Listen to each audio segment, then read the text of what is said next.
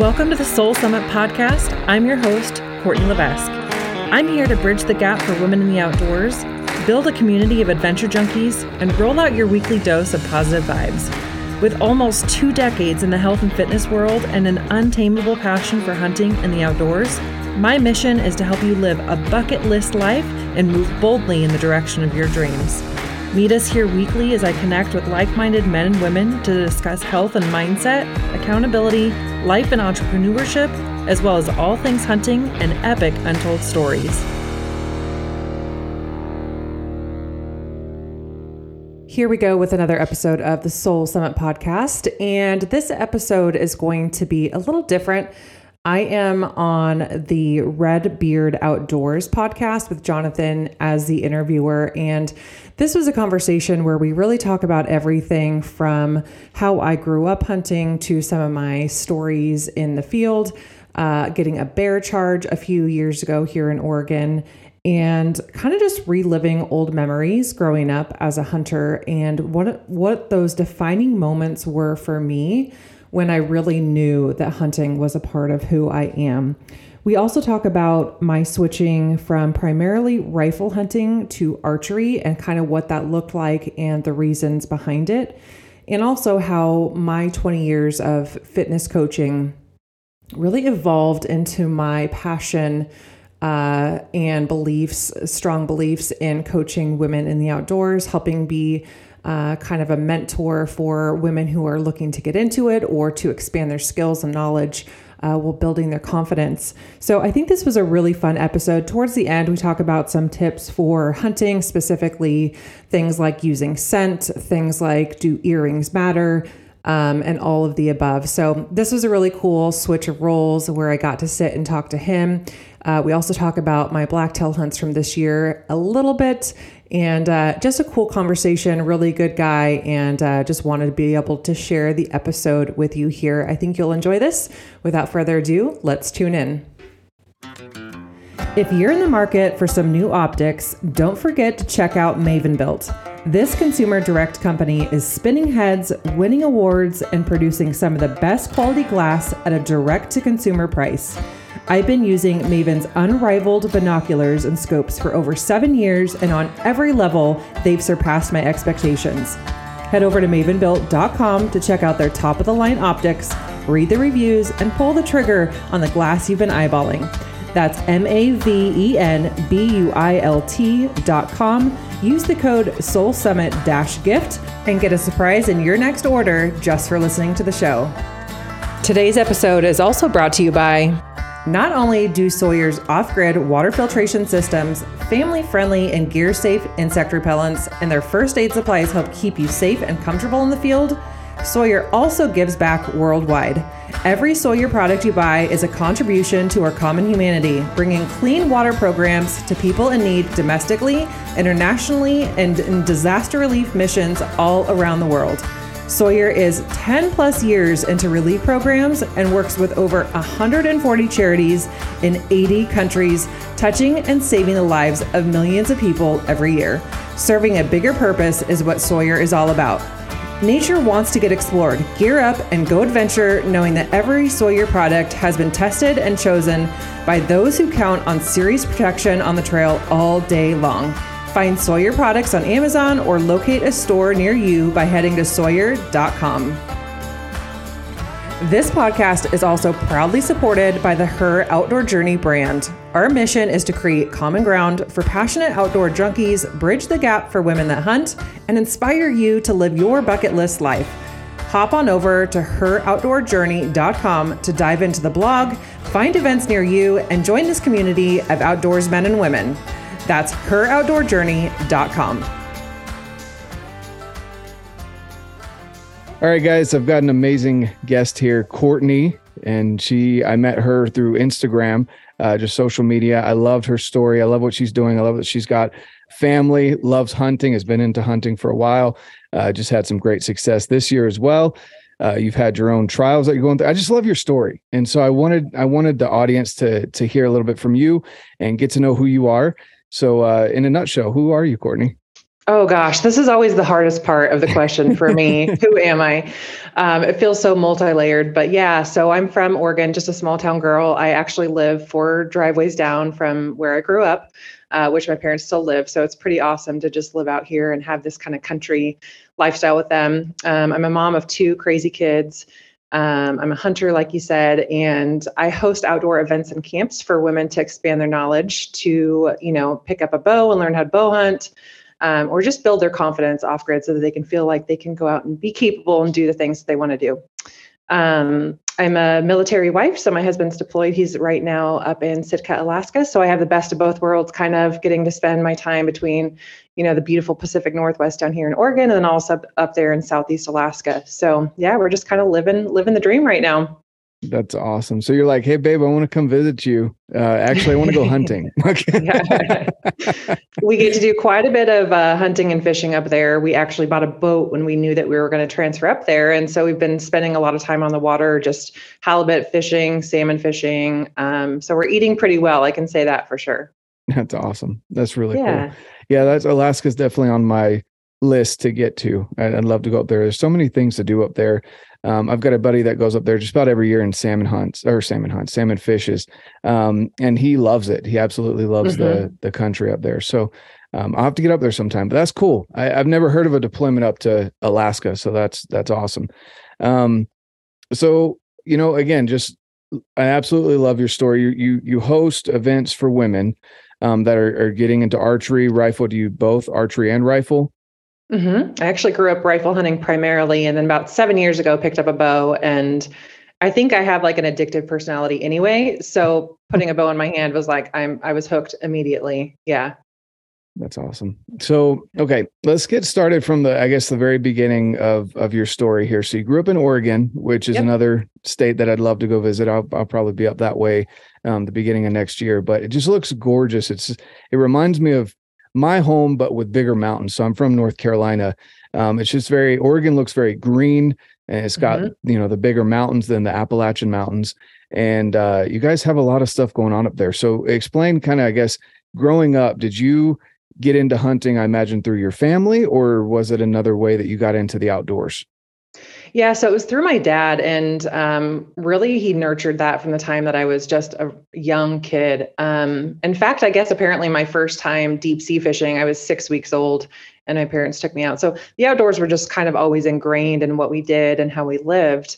Um, and my dad was such a trooper. He would, you know, bring me over and have my mom bring me and my sister over. And we would just kind of fart around deer camp, and, you know, it was just him and, and, and us. And, um, you know, it was such a pivotal part of my experience, was just getting to feel like that was kind of like how I grew up. A lot of kids went and had like these play dates and went to, did, you know, went to the mall and did these things. And, you know, I was picking legs off of spiders and selling my dad pine cones from our little deer camp, you know, and that's just what I knew. And it's kind of funny because I remember the specific moment where it kind of like dawned on me that this, this was like what I, what I loved. And he was, um, shoot, I don't remember. I was like probably six years old or something, and begged my mom to take me over. And so she took us over to Central Oregon, where he was hunting, where we all, we always camped in the same spot. It was just like, you know, knew about like the back of your hand. And we get over there and I beg my dad to take me down to the frog pond, you know? So, okay. So he throws his old rifle over his flannel shirt, you know, and we go walking down to the frog pond, and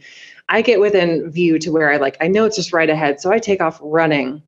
And as I'm running, I'm like in my head trying to like understand why there seems to be a tree that's moving in the pond. And about the same time, it kind of dawns on me, this buck lifts up his head, and I'm like, oh no, like that's why dad's here. Like I got to stop, you know, so I'm trying to stop and back up, and my dad gets in front of me and he shoots this buck in this pond. And my sister, who's three years older, was there as well. And I love her dearly, but we could not be more polar opposite, right? So so now my dad's got this, you know, buck dead in this little tiny, you know, watering hole essentially.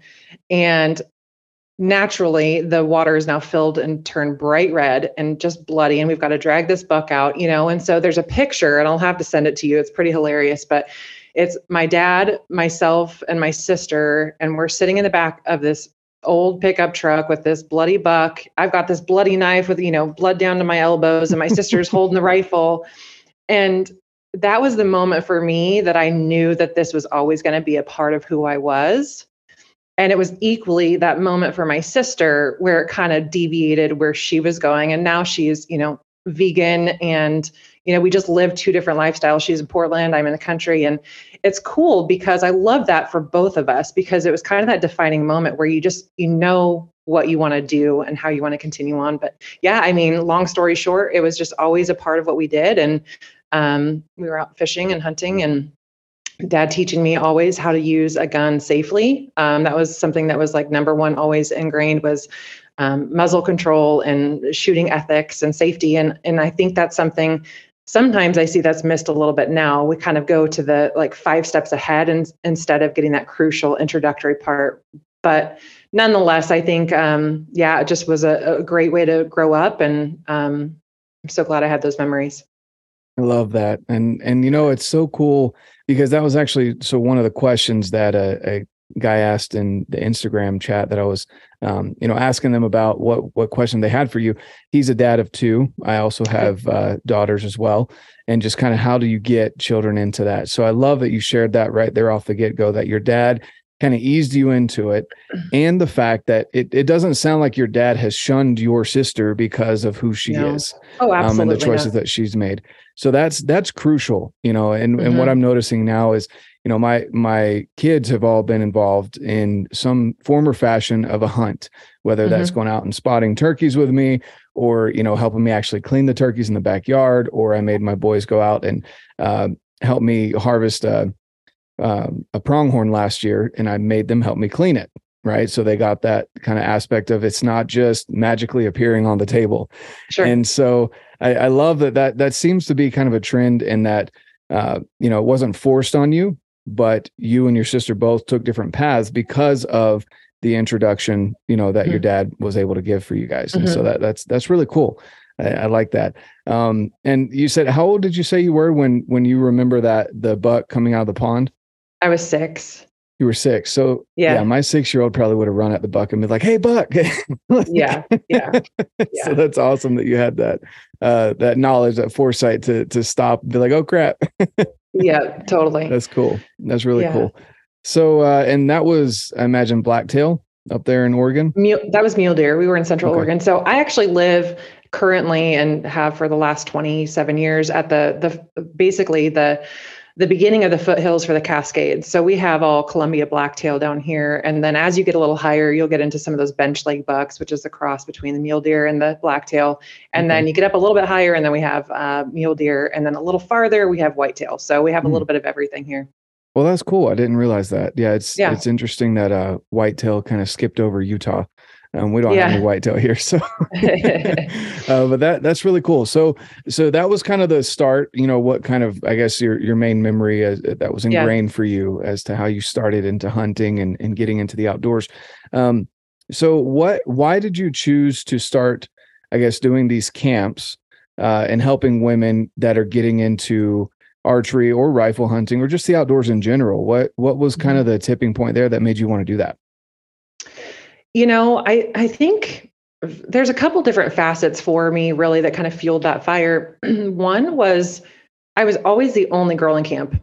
Every camp I ever went to, unless my mom joined or, you know, my sister joined for those few years, I was always the only girl. And that was okay with me. I was really, you know, I was kind of just one of, I was a tomboy, you know, I liked doing that kind of stuff. So it didn't really matter too much, I think, until I got a little bit older when I was a teenager and when I was in my twenties. And then I just kind of wanted to like have friends that also did that.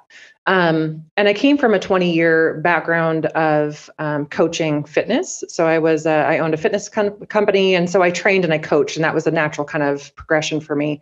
And then I got into a place where, you know, my dad's parents got really sick. And so he wasn't hunting anymore. He was taking care of them. And I had had, you know, success rifle hunting and kind of wanted just another challenge and something to learn. And I just, out of curiosity, put a bow in my hand. And like I said a little bit ago, it just, it, it sparked something inside me that I didn't even know existed. It was just this, this hunger for not just learning the process of archery, but also just that therapeutic repetition of showing up and shooting your bow and unplugging and focusing on that. And then, wow, you can, you know, harvest animals with it. And like, to me, this, there was just like this snowball effect. And what I see consistently in the outdoor space is that there are a lot of people that are championing women and supporting them and educating and, and just being there for them. But there's a lot of times where that's not happening. And that for me is the part where I go, you know, you would hate for somebody to have this desire to learn, to be able to harvest their own animals, but I find these barriers, these massive gaps where they are not being supported or educated in a way that I believe from my core is an ethical, moral, you know, well-grounded entry into something.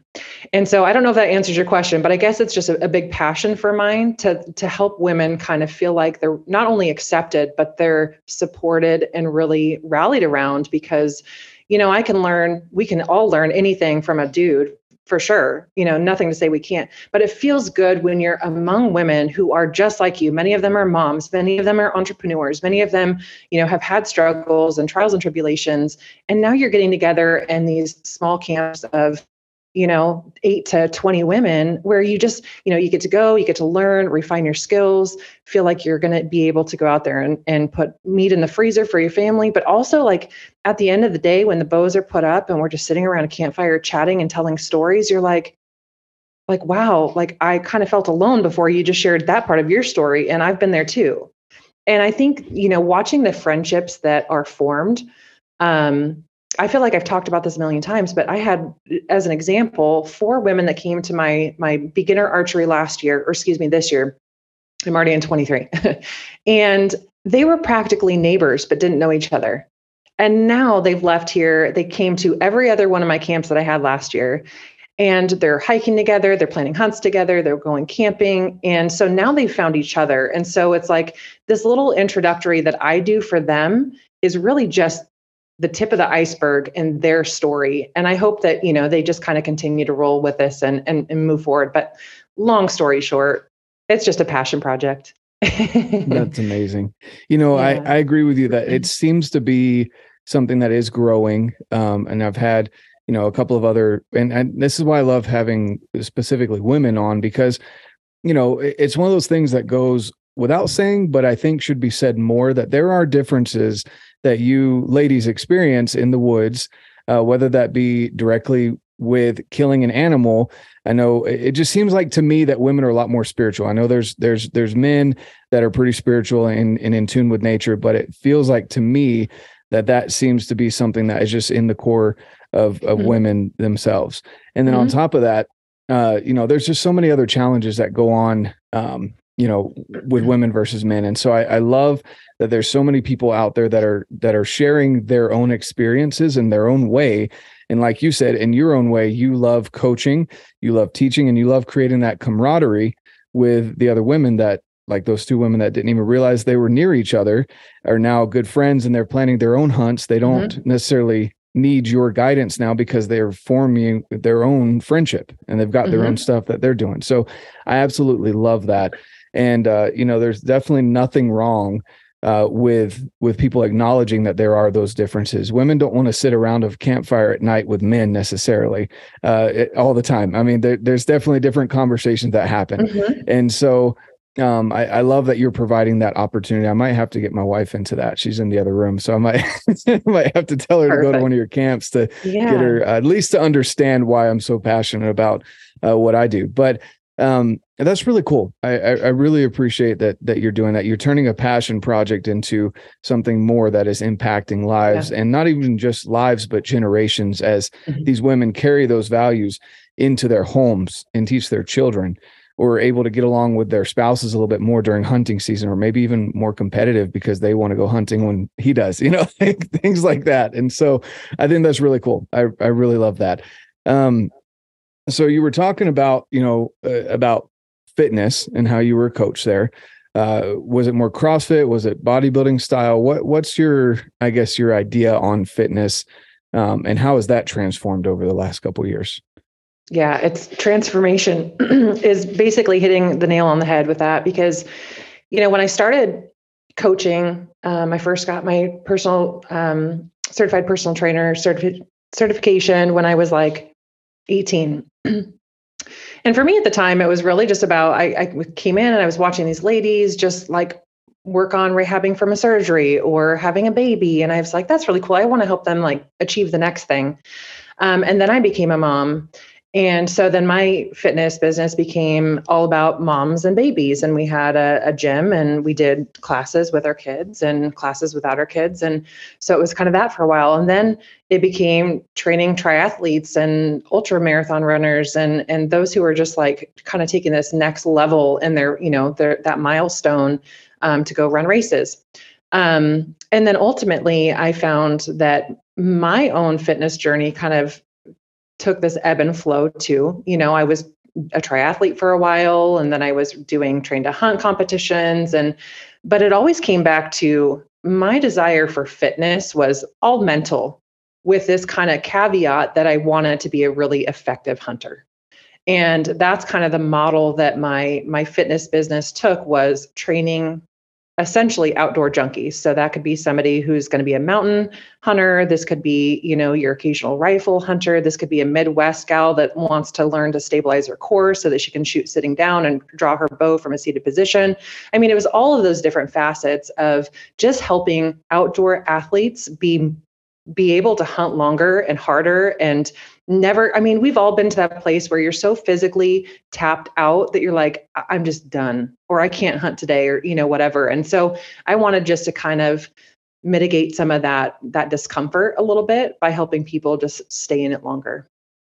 I love that. Okay. So you kind of skipped over something there that I think is a little key and I want to bring it back up and then we'll get into, sure. you know, again, that transformation. And the reason why I use that term of your transformation on fitness is because it really does. Like I've noticed it in myself and most people that have been lifting weights or into sports ever since high school or even before that, there is this kind of transformation as you get more knowledge, you figure out your own body. You also figure out your goals change, right? Mm-hmm. As a young mom versus someone who's got kids that are a little bit older that can do a little bit more, or you feel more comfortable leaving them, you know, with a daycare or a sitter or whatever, yep.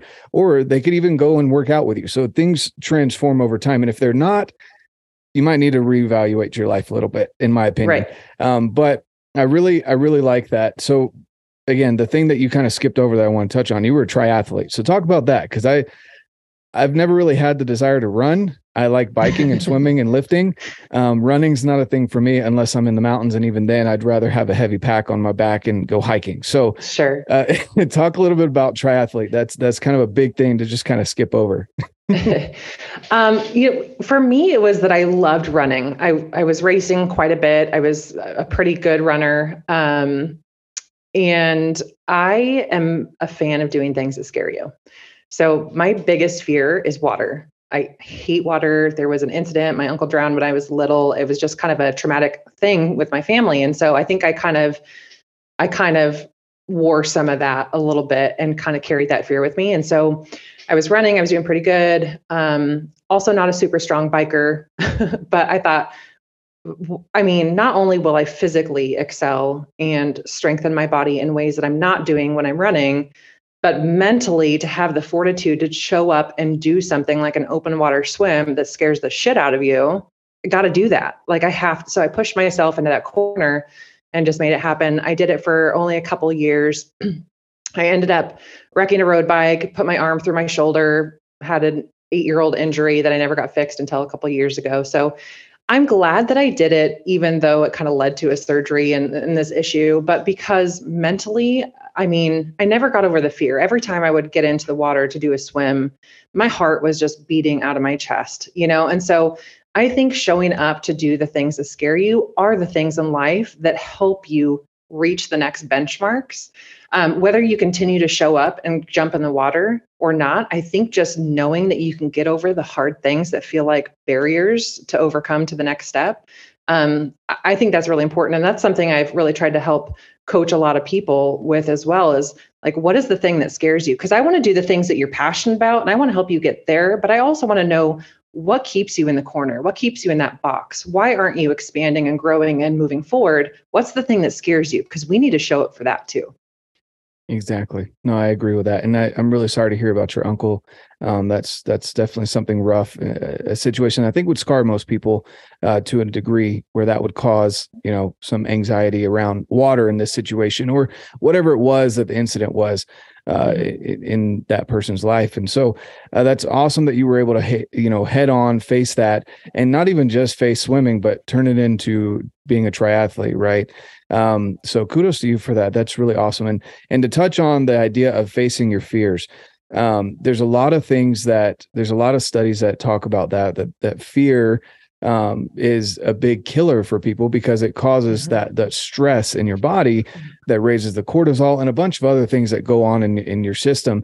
Um, you know, you hear about, I just learned about this. Apparently there's something called the Sunday uh, scaries that people get uh, Sunday night before Monday going to work. And I'm like, I've, I've never experienced that, but that's good to know that there's something, you know, out there uh, to kind of label that. But it all just kind of feeds into the aspect of people aren't enjoying their lives. They're not, uh, they're, they're not facing their fears. And there's even a, a show that we started watching with the kids. Um, who's the Thor, the, the actor for Thor, Chris Hemsworth. Um, mm-hmm. He's doing, he's done a series that's out now about directly facing his, there's like seven fears uh, that he has. And obviously it's Hollywood produced, but it it brings a good message of facing those fears, like fear of heights, fear of, I think there was water in there, something like that. And mm-hmm. anyway, it breaks down the whole biology behind it. And I think that there's definitely something that you can tap into uh, biologically without us even maybe knowing the science behind it.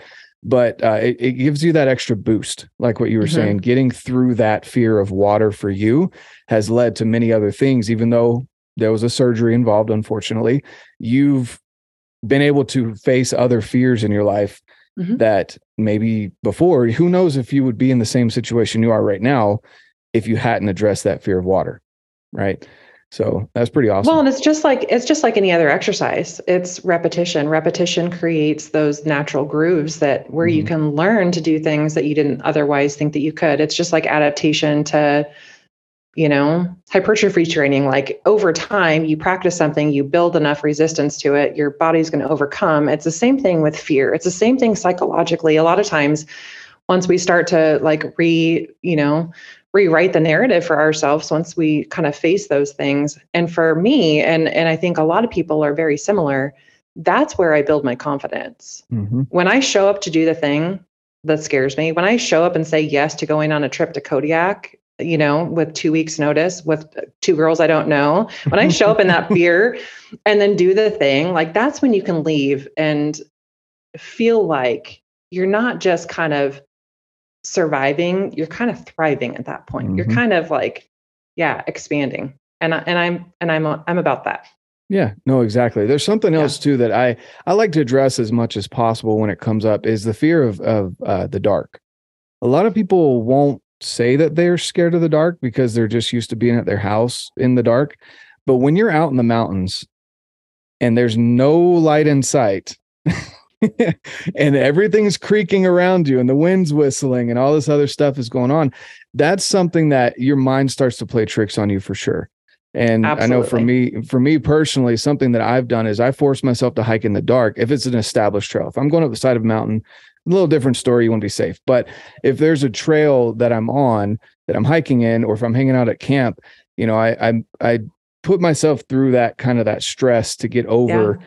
that fear of the dark, because in all reality, like there's really not a ton that's going to come near you if you smell like a human and you sound like a human. Right. Mm-hmm. Uh, and so it's all in your mind, in your mind. And once you overcome mm-hmm. that, it's almost like you kind of conquer another portion of the mountains and nature. And it feels good um, to be able to do that. And so, you know, again, that's really cool that you brought that, that kind of piece into why you became a, a triathlete, was so that you could overcome that fear mm-hmm. of not just not succeeding, but you had a specific fear of water, which is a big, I mean, it's a third of what a triathlete is. So yeah. uh, that's kind of a big deal.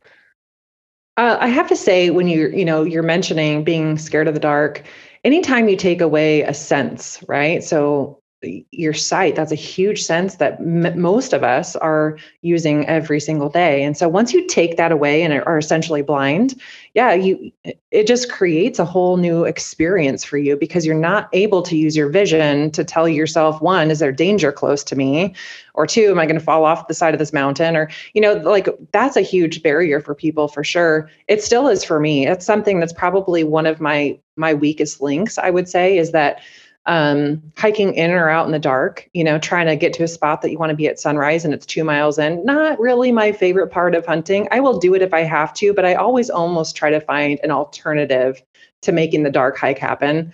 Um, and that's always been a fear. I was, I had a bluff charge by a black bear, packing a black bear out in the dark. And so that kind of like reignited that little issue with the dark, but I'm glad you brought that up, because I think that is something that's really definitely important that people kind of practice as well.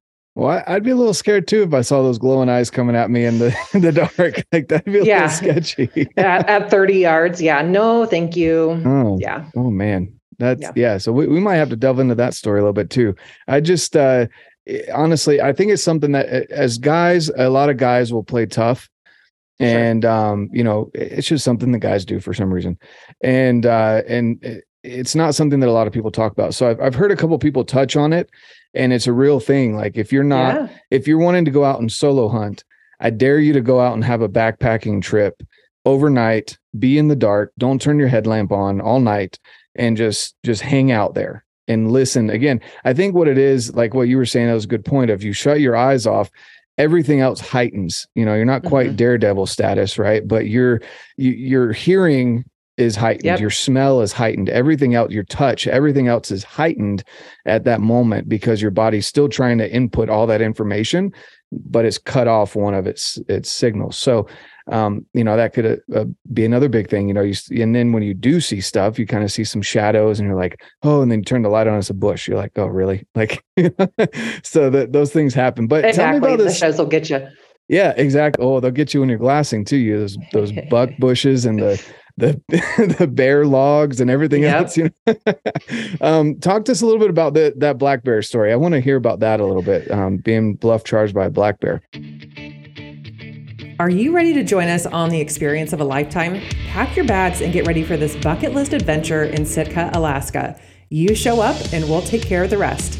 This seven-day all-inclusive vacation will have you fishing world-class water, hiking some of the most beautiful parts of Alaska, paddleboarding, and kayaking through Cascading Mountains. Wake up and watch the whales from a, our luxurious home in the glow of the sunrise. Soak in this experience with a small group of passionate outdoor women and your private guides. Plan for fun-filled adventure by day and relaxing in the evenings in our stunning house hidden on our private beach. Head over to her outdoor journey dot com forward slash Alaska to join us on the trip of a lifetime. Yeah. So it was here in Oregon um, a couple of years ago, and I went out um, just for, it was, I don't know, Friday or whatever, went out to go hunting and um, just by myself, ended up shooting a bear at like two hundred fifty yards down in this little canyon, ran into the trees. And so I went out and called for backup to come help me pack out. And then it was really late. And so we went back in the next day and looked and looked and looked, could not find this bear, ended up going down into the swamp, found blood, lost blood, found blood, lost blood. Um, and so I'd stayed in there most of the day and I was getting ready to hike out. I had ended up going actually back in pretty far, um, just kind of farting around at that point, and um, found a big boar feeding up in this meadow and, and shot him, killed him. He went down and we go to pack out, and now it's probably like ten thirty at night. And um, I had a headlamp. I believe the battery was dead in my, in my pack. And so I had my cell phone, and instead of going down the way that I had ended up coming up there, which was pretty gross, it was really thick timber, I thought that I had a shortcut out, and I did not have Onyx saved. So I didn't really have a good route. I just thought for sure this old road's going to cut down to where, you know, my Jeep is not too far from there. And so on my basic uh, recommendation, we ended up going a different way, which I will, we'll get there in just a second.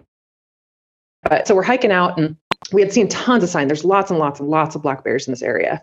And we're hiking out. I've got my cell phone. He's got his headlamp on. It's just a buddy of mine. And um, I always pack a sidearm. It just, that's kind of helping, you know, with my confidence. So I had my sidearm on, and, And uh, we heard something kind of run down a little bit earlier, about a mile in and whatever, you know, you don't think too much of it. You just kind of can't let yourself tap into that. What was that noise? And we kept going, and we get into this, um, this really this freshly cut unit for logging, and uh, standing in the road about thirty yards in front of us is a black bear on his back legs. And as soon as I, I mean, I said his name and he said mine, and I had uh, my gun in my hand, and he had already fired two rounds. And that thing was, so it came down on all fours and took like, I don't know what it seemed like three or four kind of, you know, um, lunges at us. And then after the second shot, that bear turned. And this was the creepiest part about the whole thing, honestly. That bear turned to run, and you never heard it. It was like silent. And at this point, it's like fifteen yards in front of us. You know what I mean? Mm-hmm. It was the craziest thing to have a bear, you know, it wasn't giant, but it was a, you know, full-size bear run away from you at fifteen yards silently. Uh, I had a little freak out moment at that point. I had a lot of bad words, and I was like, I don't want to be here anymore. Like, you know, I'm now I've got this bloody bear on my back, and, you know, I don't know exactly where we're going. It was the craziest thing. 'Cause at the, right as this all happened, this rig I could see way down, because it was this, you know, freshly cut logging unit, way down in the bottom, comes ripping up the road like a freaking madman. And now I'm going like, oh God, like, is yeah. this a good situation either?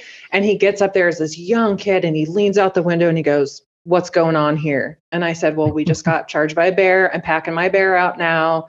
Anyway, you can give us a ride back down to the rig. And so he did, he threw it. It was seven miles. We were seven miles by this road system, farther mm. away than I thought we were. But yeah, it was kind of, it was kind of one of those moments where I was like, I never want to be in that situation again. Like, I never want to, in the middle of the night with, you know, it's already pitch black. You've got this black bear running at you. Um, and I have this crappy, you know, cell phone. Um, but it was, it was like a season or two after that, I was out hiking somewhere on this old cattle trail, and my headlamp, along with my my boyfriend at the time's headlamp behind me, created the shadow that looked like it darted in front of me. And I had a slight oh. meltdown then too. Um, mm. But, you know, it's one of those things now I, I kind of laugh about it, but I don't laugh about it when it gets dark and I'm out there by myself. You know, it's like one of those things where you can think about the story and it's kind of funny, haha. But then when you get out there, yeah, you take that sense away where you can't really see what you're getting yourself into. And all of a sudden, yeah, you're you're just, you're kind of on edge a little bit to make sure that, you know, nothing's wanting to eat you. Yeah. Yeah. Those, those, it's crazy how padded their, you know, their feet are, how, uh, almost like a sponge their fur is. So like they, they have the ability to be super quiet, which oh, yes. kind of pisses me off, because I take one step, you know, during the dry season, and it's just like the entire woods light on fire and everything knows I'm there, you know, but a bear could be, like you said, ten yards away from you and you have no idea. So, uh, that's, That's pretty, that's, that's pretty intense. Um, yeah.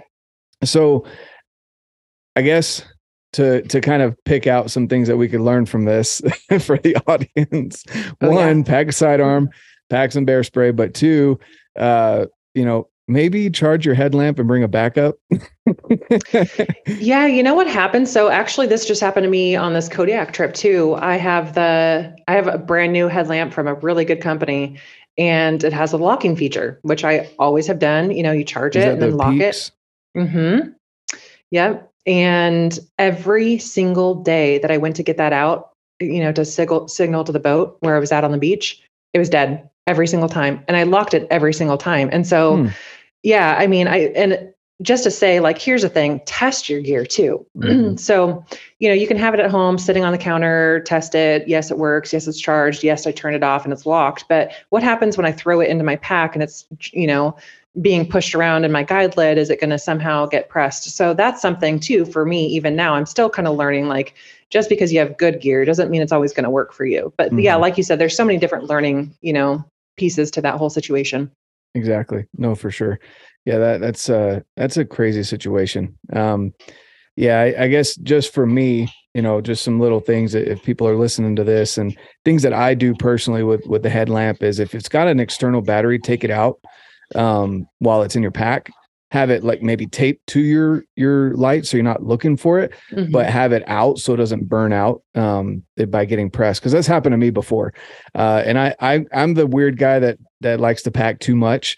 So I've got like two of everything, and I never end up using the second thing. But I know the moment that I don't have the second thing, my one thing is going to be not working for me. So I kind of have totally. that. I guess my wife would call it anxiety. I just call it preparedness. Take, you know, what you want from it. But I just, I'm willing to pack in a little bit more weight for that. Some people cut their toothbrushes in half and, and don't want that. So I guess it just depends on the style of hunting you're into. But man, that, that is, uh, That's crazy. That, that's a crazy experience. I've never been that close with black bear. Um, I think the closest I was was maybe one hundred fifty yards. Last year we were black bear hunting, uh, and it was a pretty um, color phase bear that was getting chased by the dogs, and it didn't stop all day. That was the most intense. Like, we were up on the roads following the dogs and everything, and uh, it this bear would not tree. Wow. And so, yeah, and it even, it stopped at this little creek, and we kind of laughed because the dogs stopped barking. And they stopped moving. And, and so we're like, oh, okay, you know, what's going on? And the dogs were tired. I bet the bear was tired. So I was like, we're, they're just kind of having a kind of a sit down at this creek while they're getting some water. And they're like, look guys, truce. Okay. We're mutual not understanding. Yeah, yeah. We're not doing anything here.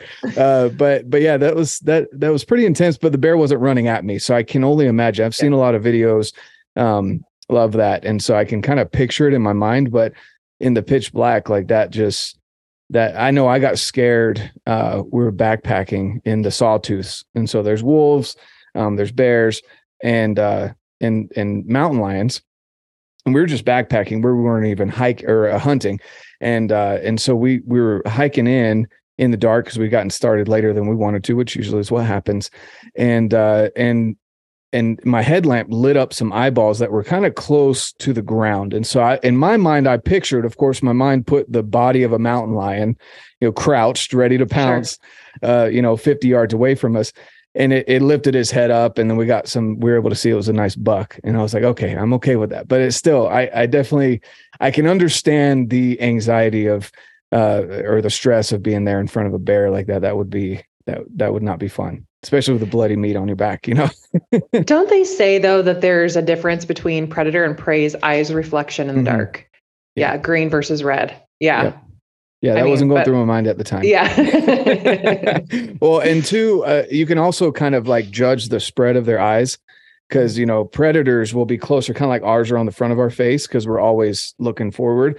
Whereas yeah. prey is more on the side, because they're able to see more around them and they're more in a defensive stance rather than predators that are, you know, their eyes are on the front. So all of that to say, that wasn't going through my mind. I just saw eyeballs yeah. close to the ground.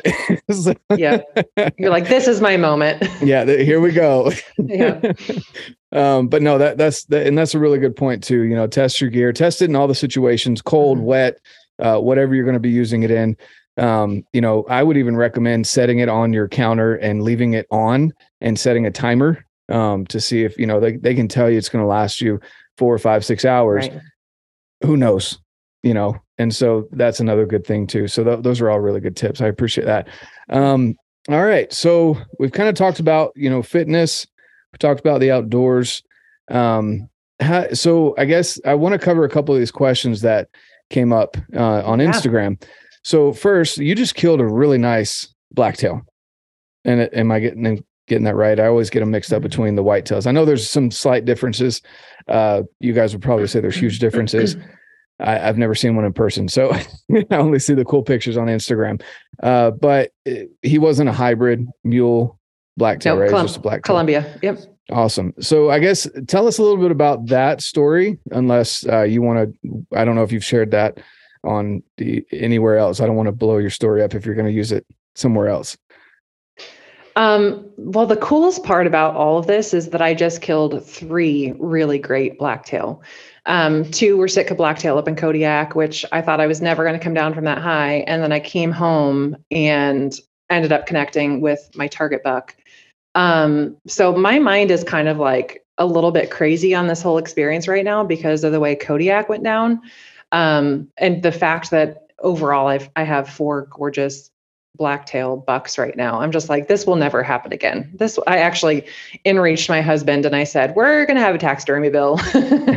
And he's like, I knew when you said that we were definitely going to have a taxidermy bill, cause you're not a big taxidermy person. So, um, Yeah. So came home from uh, hunting Kodiak, and we had like, I don't know, a week and a half or something.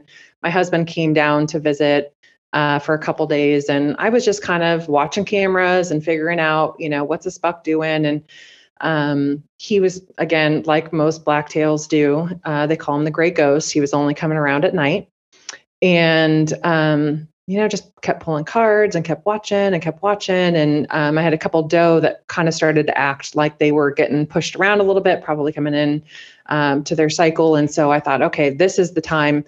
At the same time, we had this like convergence of this kind of storm that came through. And so my dog had just had uh, eye surgery. She's a pup. And so I was kind of like, oh, I, I really shouldn't go hunt. I should just lay low with her and hang out. And I could not shake this feeling that like, today's the day he's going to come in. Today's the day he's going to walk to the blind, and I have to be there. And so I got all geared up and headed out, sitting in the blind. And, you know, I'm a mom, and so I was kind of feeling guilty. And then, you know, I just, should I get home? And I'm like, no, you have this feeling. You got to sit out here. He's going to come in. And so I grabbed my cell phone out of my pocket, and I started, I was like, okay, at least I can work. So I started doing show notes for my podcast for the next episode. And I'm writing the show notes, and I look over, and I never heard him come in. He's standing right in front of me at like sixteen yards. And I'm like, okay, great. Well, do I want to reach over here and press play on the camera? And I'm somebody who's like, the hunt is the most important thing for me. And I'll never, I'll never like, purposely do anything that puts the hunt or the harvest or the shot at risk to like turn on a camera. And so my camera's already set up, but I'm like, I'm not even reaching over there to press play. So I knocked an arrow and came to full draw and just settled in and made a perfect shot on him. And he ran about sixty yards and just piled up dead. Um, and then I was like, holy cow, like I knew this was going to happen today. And the fact that I almost had talked myself out of it to like stay home with my pup or do, you know, like nothing really needed me. I wasn't neglecting anything, but just knowing, just like reading the sign, he hadn't come through at all during the day, and to have him show up, I was just like elated. Um, and then of course I called my husband, and I was like, buck down. And he's like, which one? And I was like, the one. And he's like, oh my gosh, like your season has been insane. So yeah, I'm still very much living in that, in that moment, but, um, everything's processed. We've got a ton of meat in the freezer. My parents, That's all awesome. My friends, it just like that part makes me so happy. Just being like, here you go. Here's some jerky. Here's some steaks. Here's some, so getting to share the wealth has been really fun. That's cool. And that was the morning. Was that, that was in the morning or the evening? That was in the afternoon. Okay. Yeah. About, okay, cool. I think he came through at about, oh, what was it? three thirty ish, mm. three twenty. Mm-hmm. Yeah. Yep. Awesome. That's really yeah. cool. So that, that, thank you for sharing that. That's really, really awesome. Uh, you've had a lot of ups and downs, and just in the last couple of weeks, and some scares and things like that, uh, that yeah. you've, so you, you've gone through a lot, and uh, I think it's amazing that you're still able to push through and stay so focused and dedicated on, on what you, what your mission is, what your goals are.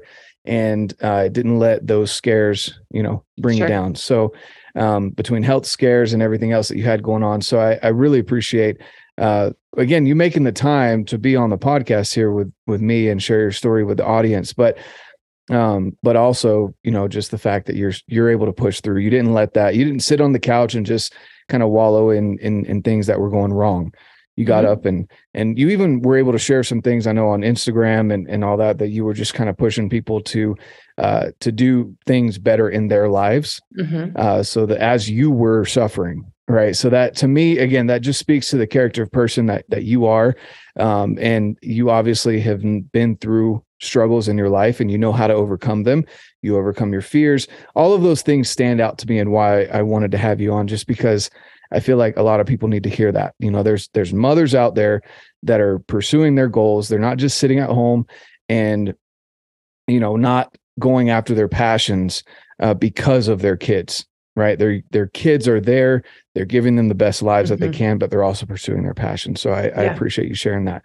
Just yeah. a couple of rapid fire questions here. Sure. Um, one, best tip from you for hunting in the rut. Oh, I would say uh, find tracks, figure out where they're at if you're in the snow. That's always a really nice thing to do. And then rattle. Rattling seems to work really well, especially on our blacktail here. I don't, I've never whitetail hunted, but I would say find an area that looks like it has the most amount of sign and set up and rattle. Awesome. Cool. So not just quiet, but rattle. That's awesome. Rattle. Yeah. It's good to know. I, I'm eventually going to get into some whitetail and hopefully blacktail hunting in, in a couple of years. Um, so I'll apply that. Awesome. Let's see. Uh, how do you cover scent? I don't. I use the wind. If you're not using the wind, they're going to smell you anyway. So I don't, I don't, I mean, I'm not super like hairspray kind of girl anyway. Mm. So I just do my normal shower routine. Um, I don't worry about scent at all. I worry about having the wind. Awesome. Then I just had uh, Corey Lease on. Um, I met her through the First Form Outdoors community, and she brought up some things that she's sharing as well. Just again, from a woman's perspective of uh, like earrings, like she didn't even think before. Uh, and then she'd post a picture of her hunting or whatever, and people would criticize her about having dangly earrings. And she didn't even think about the fact that there could be reflections. So is that something that you keep in mind, or you just yes. kind of like, eh, it is what it is? I do. I don't ever take sunglasses. Um, well, I do, but I don't typically wear them if I'm out. They're never on my hat if I'm glassing. I try to be really mindful of where the reflection of my binoculars or my spotting scope is. And I don't wear my wedding ring. I wear just a silicone band, uh, especially for archery hunting when, you know, that my bow arm is going to mm-hmm. be my left hand. So they're going to potentially see that reflection. Um, but yeah, I think those things are important. I don't care if you hunt with earrings on, but I do think when it comes to Um, being effective, sometimes you have to assess if those things are going to help or hurt you. Gotcha. Cool. Well, thank you. Yeah. Uh, let's see here. Biggest challenge you've overcome in hunting. I know we talked about, you know, the fear of the dark, uh, but what, what's maybe a challenge that you've overcome? I think just hunting solo, I think has been the hardest thing, you know, growing up with a dad who was always there with me. Um, you know, he certainly taught me a lot, but I was always really close, within a hundred yards to him, and to just pack up for a weekend or, you know, five days and head out, you know, to the mountains and just go do the thing, I think was definitely the hardest part for me. It still occasionally is the hardest part. Um, not, I'm not necessarily worried about animals. It's people. People are not my, mm-hmm. I don't want to run into people when I'm out there by myself. And I never, to all the women out there, maybe even to the men, never allude that you're alone. Um, in fact, before I was married, I always wore a wedding band when I went out. Mm-hmm. And if you do end up popping into somebody, you can just be like, hey, heads up, you know, my husband or my boyfriend or whatever you want to say, or there's a couple other guys right over here. Um, just don't ever give the indication that you're alone. I like that. That's a really good tip. Uh, yeah. And that's why I carry in the backcountry. It's not necessarily, I could wrestle a bear, right? But, uh, you know, people, that's why, that's why I carry a sidearm in the backcountry, because it's, you never know. one hundred percent You hope yeah. that they're good people like you. Um, but you also can't necessarily assume that, because you, you know, there's some crazy stories out there. So that, that's a good tip. Appreciate that. Yeah. And then uh, last but not least, I know we kind of discussed it a little bit, but maybe one or two tips that you would recommend that you, maybe you uh, apply as well with your kids. But again, that the dad, like me and your parent, and then he's got two daughters, um, to encourage them with hunting and the outdoors. What would maybe be your top one or two things that, that you would do? I know you, again, you mentioned just kind of to, to re reiterate, your dad just kind of eased you guys in, brought you along um, on the hunts, taught you gun safety, but maybe one or two other things that, that you would recommend maybe on a mm-hmm. day-to-day basis. Number one, make them comfortable. So that's thinking ahead to like warmth, snacks, water, Um, sometimes entertainment, depending on the, the age um, of your kids. But I think keeping them comfortable, honestly, whether it's a whether it's a kiddo or a girlfriend or somebody that's not had experience, like even for yourself. So if somebody's listening in and they want to go out and go hunting for the first time, make sure you're going to be comfortable, because if anybody's first experiences are not that to where their needs are taken care of, they're probably not going to want to go back out. So think about all those things: comfort, shoes, you know, socks, Uh, food, drinks, all that kind of stuff. And then two, never force them into anything. I think that that's where people um, can kind of run into these hurdles. And I know I did with myself as a mom, a single mom for a long time with two boys, is that that was my time to hunt, right? So I'm there because I want to put meat in the freezer. But also I'm really there to teach them and to be gentle and to be patient. And when they're loud, and I just kind of, you have to learn that although it might be your hunting time, you have to find the balance between being serious about the hunt, but also being really flexible with where your family or where the other people in this hunting party are at. you know, you know, kids can be loud, kids can ask a lot of questions, kids can forget they have to be quiet and start talking, you know? So um, I think that is, that's, that's a really, really important thing as well, is just patience. Um, yeah. So yeah, those would be my, my top two. I love it. And I, I agree, just to kind of piggyback off of that as well. Um, you can't go in with these high expectations that you're going to kill a seven by seven bull uh, when you have your eight-year-old behind you. Like, if that happens, awesome, but kind of temper your expectations. Um, and mm-hmm. also it, it can be a good teaching experience. If you go out to glass for a couple hours with your kids, or you sit in the stand and there's nothing that comes in, that's a great teaching experience, rather than getting frustrated or ramping up with them. Cause you know, sometimes I come home from the hunt and my kids are like, you didn't get anything this time, did you? You know, okay. Yeah. and and that's a huge part that, of hunting. Exactly. And having that explanation yeah. of, look, I love being out there for what it is. And if I get to yeah. see an animal, or even get a shot at an animal, that just adds to it. But I, you have to love being in the mountains yeah. or in the woods, wherever you are, enjoy that, your time alone or with the people that you're with. Right. And so I think that's definitely key. So just piggybacking off of what you said. So that's huge. Um, yeah. And, and teaching too, like, give them a job, give them binoculars, have them glass, read the sign, talk about what kind of scat is what, you know, is this deer, is this elk, is this bear, look at tracks. I mean, um, to rub and show them what that is. Like, there's so many things when you're out there, if you really just are keyed into, you know, wildlife and wildlife sign mm-hmm. or plants or berries. There's so many things that you can be learning out there that just kind of is, is filler until the potential opportunity to, you know, kill an animal arises. Mm-hmm. Yeah. Even like my six-year-old, she's brought up a couple times where uh, she's like, well, how come this year you can kill uh, a mommy and next year you're killing a buck or a daddy, you know? And we have those conversations of like, you don't, you don't kill necessarily quote unquote mommies if they've got fawns, or the bears with cubs, et cetera. So it, they're all great, great teaching experiences. And it helps me get more educated, because sometimes I don't have the answer. And I'm like, honestly, I don't know, but let me go look it up. And we get to go have that conversation, and yeah. I can show them where I find the information too. So not everything's going to stick, right? Uh, especially mm-hmm. at a younger age, but um, you know, just having those moments and, and embracing the teaching moments as well. I, I love that. That's awesome. And it's fun. That's the fun part of being a parent. Um, some people get really upset with why, why, why questions, but I actually kind of have grown to love them, because it helps me to have better answers and to be stronger in my own beliefs, my own convictions and passions.